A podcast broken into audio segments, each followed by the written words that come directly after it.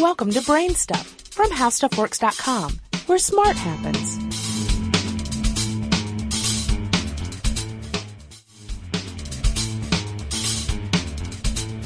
Hi, I'm Marshall Brain, and welcome to this week's Friday News Roundup. One thing that has gotten a lot of buzz this week is something called color. Yes, color. How in the world did they get color.com for their domain, you ask? They spent $350,000 for it. Color's goal seems to be, and this is open to interpretation, to make intercommunication between people even more immediate than, for example, Twitter makes it. To understand this, think about how the time to publication has been reduced over the years. With books, an author would write for a year or two and then publish the book. With magazines, it might take a week for an author to write an article. With newspapers, the creation time for an article falls to about a day or two. With a blog, it might take an hour or two per post. With Twitter, it takes just a minute or two per post. And now with color, it is actually immediate. The instant you take a photo with your smartphone, the photo goes up to the cloud tagged with your ID, your location, the date and time, and so on.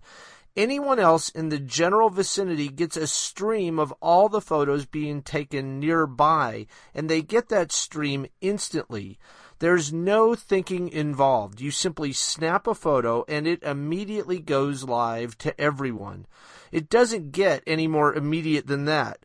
Speaking of immediate, this company apparently sprang up and secured $41 million in venture funding from two of the most prestigious venture capital firms in the business in about half a year. As with Twitter, some will wonder what the point is. Who's going to sit and look at streams of bad photographs? But knowledgeable people believe this is the next big thing given all the buzz that it's been generating. We'll see if it works a year from now. If you Google interesting reading number 713, you can get the details on color. Also in Interesting Reading 713, there are two articles from the world of physics. In one, Best-selling author and scientist Brian Greene talks about multiverses. A multiverse is the idea that there are bigger places outside of our universe that house multiple universes. The reason scientists talk about the multiverse is that there are mathematical patterns suggesting that the multiverse might actually exist. The amazing thing is that the Large Hadron Collider may provide a platform to test the mathematics and therefore the multiverse theory. It's also possible to look for energy leaving our universe in LHC collisions, meaning that it might be going into other universes. It's a very interesting article, especially since it's written in English rather than physics speak. The other article is about a 12 year old prodigy who's already in college in Indiana. And he believes that the Big Bang Theory is wrong. He bases this belief on the number of heavier elements, like heavier than hydrogen, found in today's universe and the amount of time available to manufacture them in the cores of stars under the current theory of where these elements come from. Both of these articles can be found by Googling Interesting Reading number 713. Interesting Reading number 712 opens with a very interesting concept.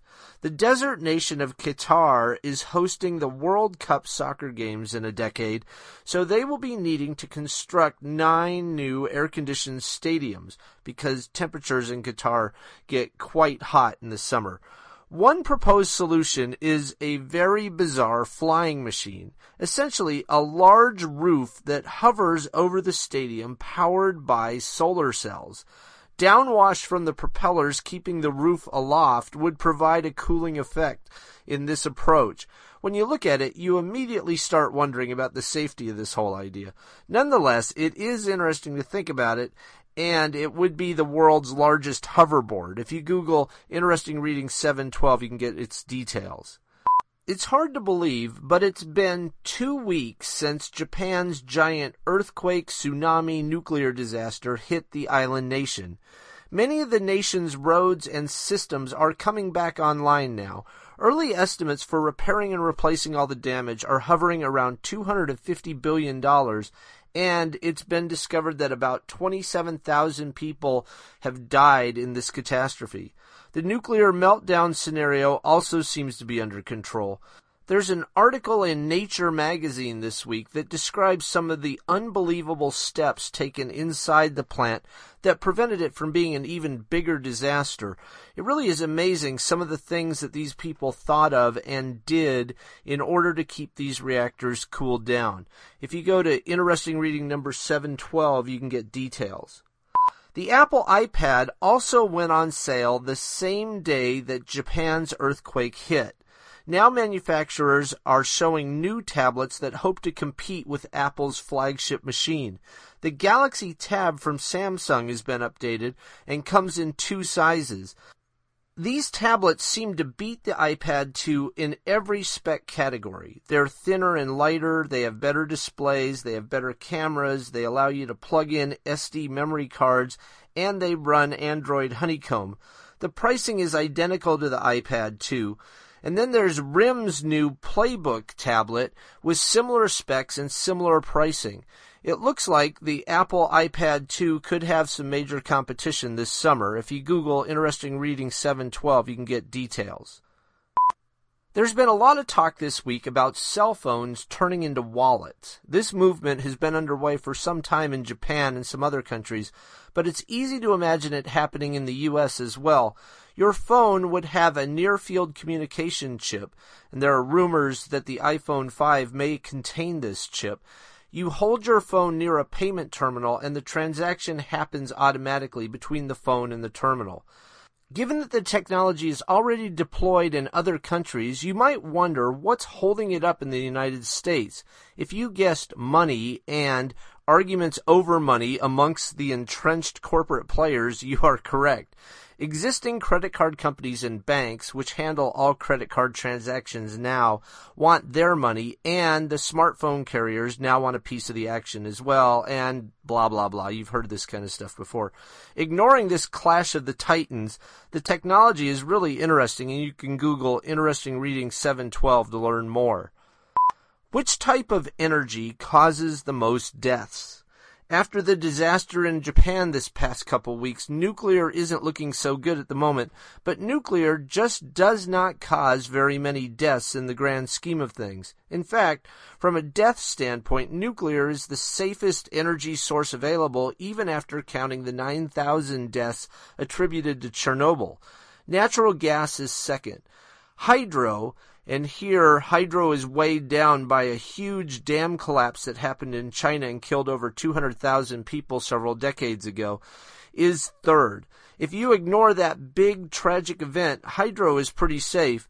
And then there's coal, which is by far the most dangerous because of all its emissions. If you see interesting reading 712, you can learn more about these different energy options and the number of deaths they cause. Speaking of deaths, who is the worst enemy of birds? Is it windmills whose giant blades knock birds out of the sky? No. Is it big living room windows and sliding glass doors which birds seem to run into with surprising frequency? No. Is it cars which run into birds at 60 miles an hour? No. No, it is house cats.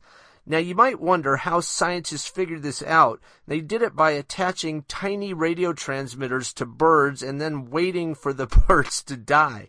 Some estimates put the total bird kill due to cats, we might call this a catastrophe, at half a billion birds per year. Now, when you consider that there's only 300 million people in the United States, we're talking about almost twice as many birds dying every year just due to cats.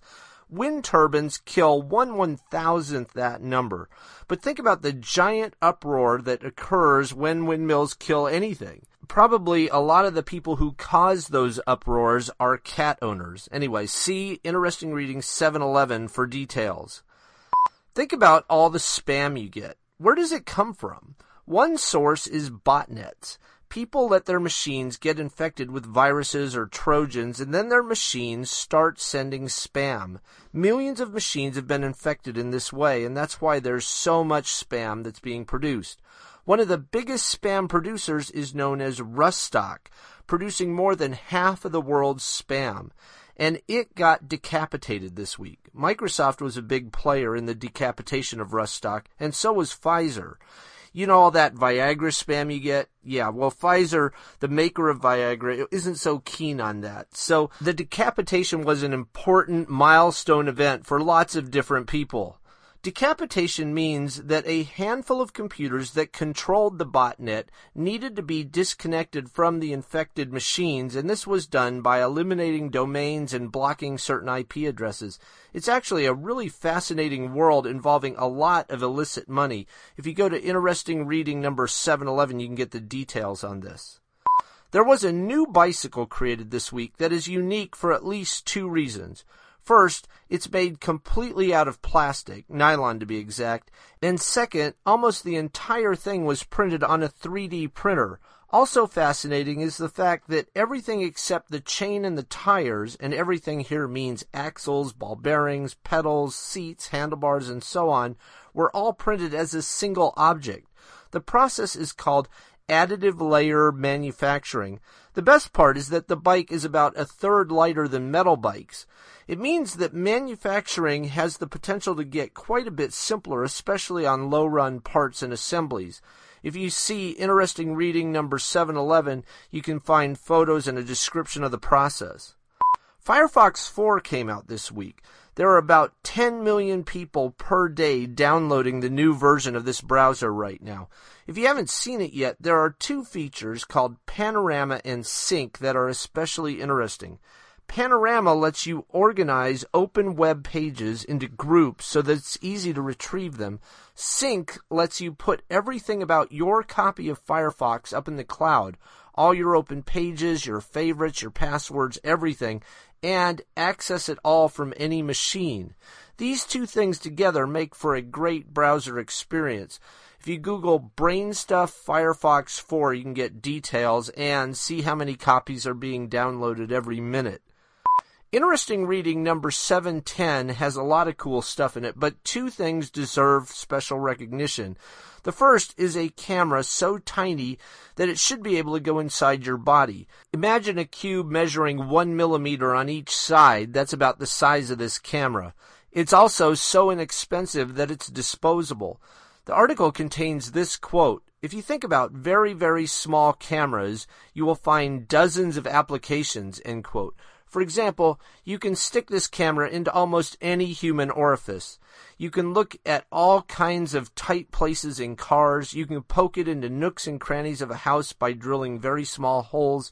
You can use it to monitor all kinds of stuff that really would have been hard to monitor previously, either because of the size or the cost of the camera. The other article is about a new, very inexpensive way to make white LEDs. These LEDs can be made using normal silicon wafers rather than any kind of exotic process, meaning the price can drop by more than a half. If they can scale this technology up, it could mean cheap LED light bulbs could arrive a lot quicker than expected. Google Interesting Reading 710 for details.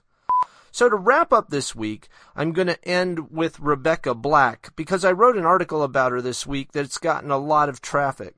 The article is answering this question. How did Rebecca Black make her music video and how much money has that video generated? This question came up because I have a preteen daughter and she wanted to know if she could make a video like this. A little research reveals that Rebecca's mother paid about $2,000 to a place called Ark Music Factory to produce that video. In much the same way you might pay $100 to Glamour Shots to have a fashion model photo shoot experience. If you mute the sound on Rebecca Black's video and just watch the video itself, you can see that this is an extremely credible video with over a hundred shots in over a dozen locations, all cut together very professionally. Rebecca also looks very professional in almost all of the shots, and many of these shots have other actors moving and or interacting with her. In other words, they didn't just do this in an hour. They had to do repeated shots and a lot of work to make this thing happen. Off of this video, they've made tens of thousands of dollars off the ads on the YouTube side, and then by selling it on iTunes, they've made something approaching $2 million more from the iTunes royalties. The whole thing is amazing, and it points to two things. First, the amount of money that can be made by a video that goes viral, and the ability to take a viral video like this one and make money off of it in several different kind of synchronized ways. It also says that within the next couple of months, we should see a huge number of companies producing these little videos popping up at all kinds of places in the same way that glamour shots spread all across the country once people realized how much they enjoyed this whole fashion model photo shoot experience. Every teenager, theoretically, will be begging for one of these little music videos. If you Google brain stuff Rebecca Black, you can learn more about this whole process. So that's it for this week.